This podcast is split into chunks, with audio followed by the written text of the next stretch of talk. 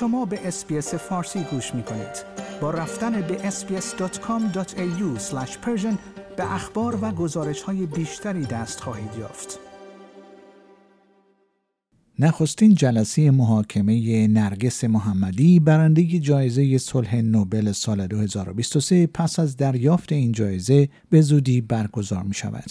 به نوشته صفحه اینستاگرام خانم محمدی که توسط نزدیکانش اداره می شود، نخستین محاکمه این زندانی سیاسی پس از دریافت جایزه نوبل صلح ساعت ده صبح فردا سه‌شنبه بیست و هشتم آذر ماه معادل نوزدهم دسامبر در شعبه بیست و شش دادگاه انقلاب برگزار خواهد شد.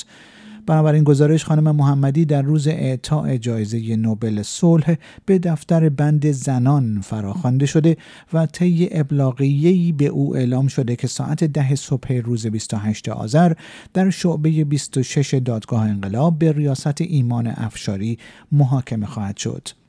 مراسم اهدای جایزه نوبل صلح دو هزار و بیست و سه روز یکشنبه نوزدهم آذر در اسلو پایتخت نروژ بدون حضور برنده این جایزه برگزار شد و در این مراسم فرزندان خانم نرگس محمدی فعال ایرانی زندانی جایزه صلح نوبل را به نمایندگی از او دریافت کردند. فیلم ایرانی بی پایان ساخته نادر ساییوار از فهرست رسمی جشنواره بین‌المللی فیلم جزیره هاینان حذف شد. به گفته سازندگان این فیلم، این سانسور توسط مقامات چینی انجام شده است.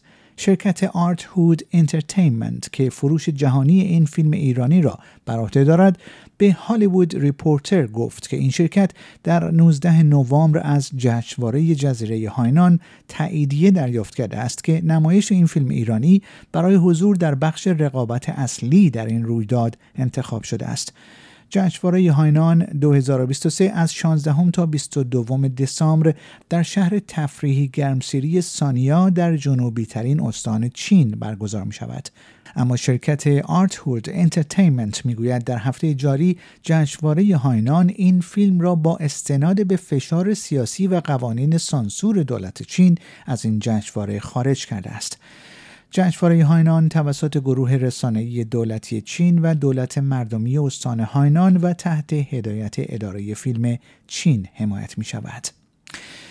رسانه‌های ایران اعلام کردند یک مأمور اطلاعاتی اسرائیل متهم به سرقت مدارک محرمانه در ایران اعدام شده است. خبرگزاری دولتی ایران ایرنا اعلام کرده که این عامل ناشناس با سرویس‌های اطلاعاتی خارجی از جمله آژانس ملی اسرائیل موساد مرتبط بوده و به انتشار اطلاعات سری متهم شده است. این اعدام روز شنبه توسط قوه قضاییه کشور در زندانی در زاهدان مرکز استان سیستان و بلوچستان در جنوب شرق ایران انجام شد.